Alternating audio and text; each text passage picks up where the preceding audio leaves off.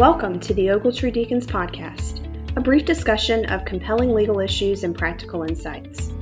Please note that the information in this podcast is for informational purposes only and is not intended to be, nor should it be construed as legal advice. You can subscribe to this podcast on Apple Podcasts or through your favorite podcast service.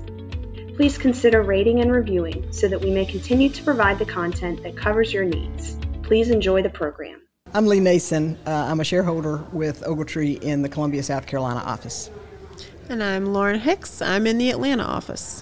And we're going to talk to you today about the fascinating status of things under the OFCCP, which is the Office of Federal Contract Compliance Programs, a division of the Department of Labor that enforces the regulatory obligations of federal contractors and subcontractors. Uh, we're going to hit on the portal that everyone's talking about. We're going to hit on equal pay, uh, pay initiative at OFCCP, and try to wind up with some best practices and some tips for how you might comply in what is turning out to be a very challenging environment. Um, I think I'm leading it off. You are. I am. Okay, so we're going to talk about the portal. This is the OFCCP's contractor portal that everybody learned about back in December, and now it's active and ready for your input.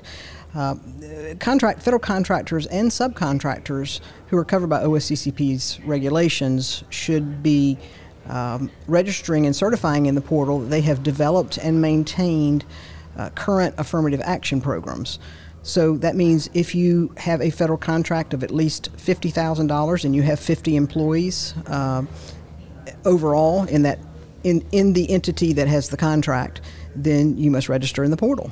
If you are a necessary subcontractor, and that's a hard definition and not really well defined, you also must register in the portal if you have a necessary subcontract of $50,000 at least uh, and 50 employees.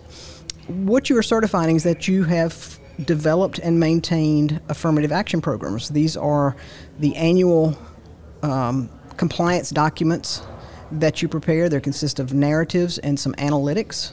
This is where you hear the terms workforce analysis and placement goals. Uh, you are evaluating your personnel pro- policies and uh, putting all that in a narrative. Uh, and you might have as many as three AAPs one for minorities and women, one for disabled individuals, and one for protected veterans, and not all veterans are protected under this law, uh, but that's those are the three that you normally see. So you don't have to upload this information in the portal. You just have to certify that you have current, meaning 2022, uh, AAPs as of the day you certify. The current deadline for certification is June 30th. That may be extended. It's a brand new program for OFCCP, and there have been a lot of glitches. Uh, so it may be extended, but it may not. If it's not extended and you can't certify on time, it is very unclear what ramifications that has. In fact, it appears that delay may have minimal ramifications. That could change at any minute, but there's no guidance on that. Um, the question has come up what happens if I don't certify and I'm required to? And the response from OFCCP has been that you may get on an audit list. Uh, many of you are already on an audit list, have been on an audit, audit list, or in the middle of audits. So that's um, not quite uh, a, a, downside, so so to speak. Um, but again, OFCCP has been very uh, ambivalent about what happens if you don't certify or you delay certification. You will have to certify again next year at a time frame that OFCCP determines for you. If you are a brand new contractor, uh, and you are not 120 days into that contract, you do have 120 days to start getting compliant with the regulations and then certify in the portal within 90 days after that. Um, we don't know exactly what OFCCP is going to do with this information. We understand that they are going to use the information to input it into their audit methodology. Uh, who is certified, uh, you know, who maybe has not. Uh, but it's very unclear how they're going to use it. I think time will tell, and time will tell whether they continue this um, this exercise or whether they even expand it to actually upload AAPs and audits through this portal. There are some possible legal challenges to this. They have not. We have not seen any. Um, but uh, that remains to be seen. But right now, June 30th is your magic date, and uh, that's when you need to target having your AAPs updated so that you can certify in the portal that you are compliant. So, OFCCP recently put out a couple of new directives, and uh, one of the directives relates to what they're calling pay equity and requiring A, that something be done, and B, that they're going to look at it in the course of an audit. Now, understand that pay equity is not a term that appears anywhere in the regulations. So, the agency using that terminology in this directive is itself an escalation um, and showing that they're taking a more aggressive posture as relates to compensation. The directive itself is not law. What they are saying is we have, you know, previously not dedicated a sufficient amount of resources to this. You, contractors and subcontractors, have misunderstood your obligations. You've not uh, put forward enough resources. And frankly, they're looking at it from a posture of, according to Department of Labor's own data, that we have this pay gap, nothing seems to be uh, moving it. We're not seeing it uh, look any differently with our federal contractors who have all of these additional affirmative action obligations. And so they've signaled we are going to start here being more aggressive and holding your feet to the fire to make sure that you're taking these regulations seriously. And so, a couple of things to think about. Um, one, they have made clear that they now expect some type of quantitative analysis to occur with your AAPs. There used to be, um, you know, some ambiguity surrounding that, but via this directive, there's no longer any ambiguity. They do expect that along with your AAPs, you're doing some type of quantitative analysis. What type of quantitative analysis is not clear, it's not required. There's no um, specific form of analysis or content of analysis. So you'll want to make sure that you're running what is a meaningful and useful analysis that is also not overly broad or anything like that. Because in addition to running these analyses with your AAPs, you are now probably going to have to produce them or potentially will have to produce them in the course of an audit. And that's the, the other um, big piece of information that came out in the directive, right? In the past, um, contractors have been able to just say, oh, we didn't do one, or to say, yes, we did one, but we did it under privilege and we're not going to produce it to you. And the agency is now taking the position that's not a thing you can do, right? You have this regulatory obligation. You cannot sort of take the position that, yes, I did it, but no, you can't see it, government.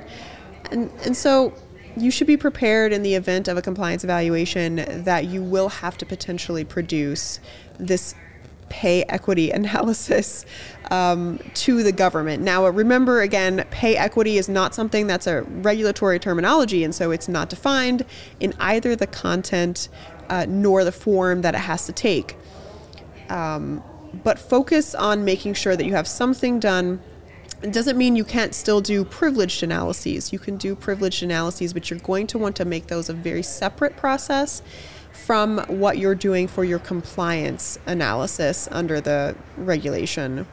Those privileged analyses have a whole different set of considerations, and you'll continue to have latitude and, and, follow procedures to make sure that you can protect that information. In the event, and the directive does state, in the event that you cannot produce some type of uh, regulatory analysis, they're going to potentially try and pierce your privileged analysis. Now, them saying it in a directive doesn't mean it's a thing they can necessarily do, but it, I think there is, you know, they're they're willing to maybe challenge that argument. I think they will. So understand that if you don't have some type of quantitative analysis to produce to them in the course of an audit, you're taking a position that the agency will view as hostile to their requirements. And it looks like at this point they're actually going to be willing to litigate, which is something um, that we've not seen them do in the past. I think we do, do need to make a distinction between not providing them the regulatory analysis, which could lead to that denial of access, and just not having it. Correct. Right? So if you choose not to do it, I think the most likely scenario there is a technical violation because that now is built into their ostensibly regulatory authority, and they would eh, ask you to um, sign a conciliation agreement where you agree to do it and provide it to them for a period of one to two years. If you did not agree to do that, of course, then you get into the denial, well, you get into possible litigation.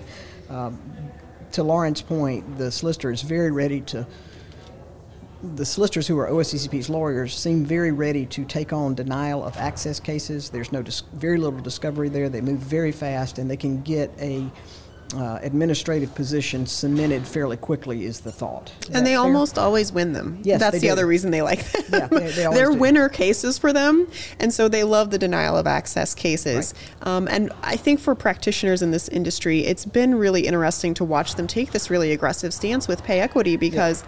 Prior to this, they have litigated the substance of some compensation cases, and they've not had a lot of success, right? In fact, they've had quite a few uh, losses, um, pretty aggressive losses, actually.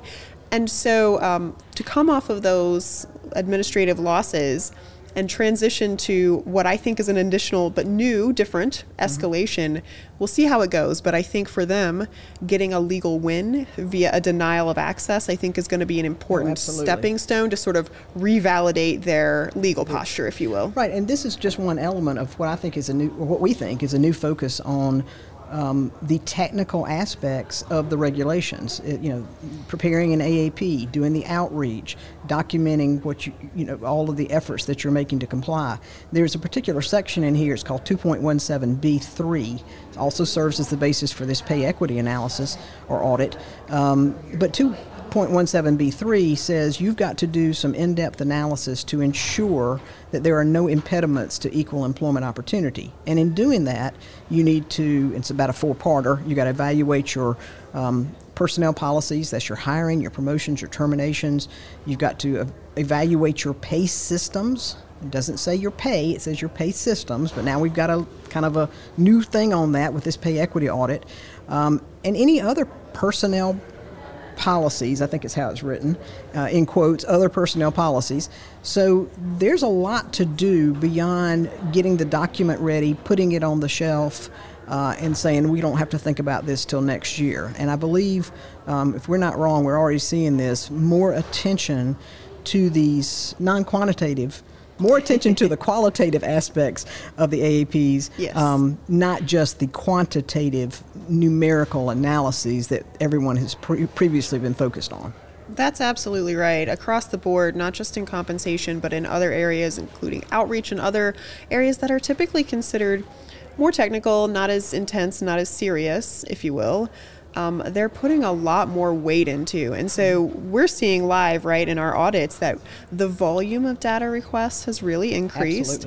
Um, the sort of um, relentlessness, they're, they're not taking sort of surface level answers as easily as they were. They're Right. really digging in deeper and saying, show me the documentation, um, sort of producing a high level summary or something that they view as a little too easy, like an outreach report that just is, you know, hey, we blasted out emails, will not be sufficient at this point in time. They're really digging deeper and saying, no, no, what have you done on a deep and more meaningful level? and on an annual basis. And so it's very hard when you get a when you get notice of an OFCCP audit. You've got 30 days to provide all of this information to OFCCP. It's very hard to go from zero to 100 in 30 days.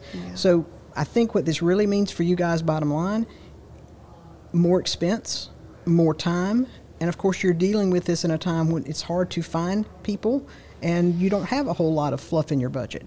So we get it. Tell that to OFCCP. Um, but we do think this is the way things are going, and quite frankly, it's making some folks say, "Do I really want to be in this business?" Many of you are large government contractors, and it is critical to your um, to your company, and that's absolutely fair. There are some who it's where it's not, um, and those a lot of those folks are saying, "I'm not real sure I want to do all of this." It's a determination for you to make. It's very much a business decision. Just know whatever way you go, if you go to we want to continue to be a federal contractor, or we want to actively solicit this work, there are lots of tentacles to these regulations and lots to do. the government is just continuing to show a lot more aggression. It's just Yes. going to take more resources Absolutely. to handle audits and your compliance, I think, moving forward. There's really no question. You know, in the audits, they're doing things like uh, really chasing down almost uh, non managerial employees to sort of get them for an interview. They're demanding maybe a CEO be present at an entrance conference. They're sort of doing some things that are just a lot more dramatic and menacing um, and I think, along with the additional supplemental data requests, and give us more data, more data, more information, and we want more witnesses, and so on and so forth, the, the cost to defend the audits is just going to be more.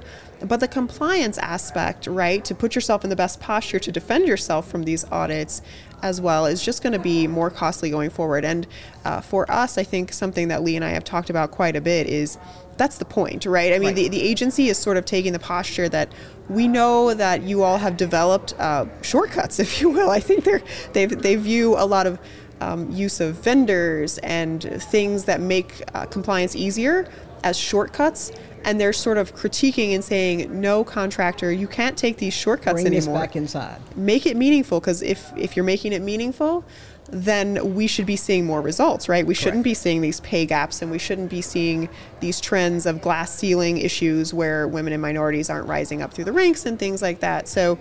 Uh, if it feels more burdensome to be a contractor today than it did it two is. years ago, it is. and on that cheery note, uh, thank you for listening to this uplifting message, um, and uh, we appreciate you attending.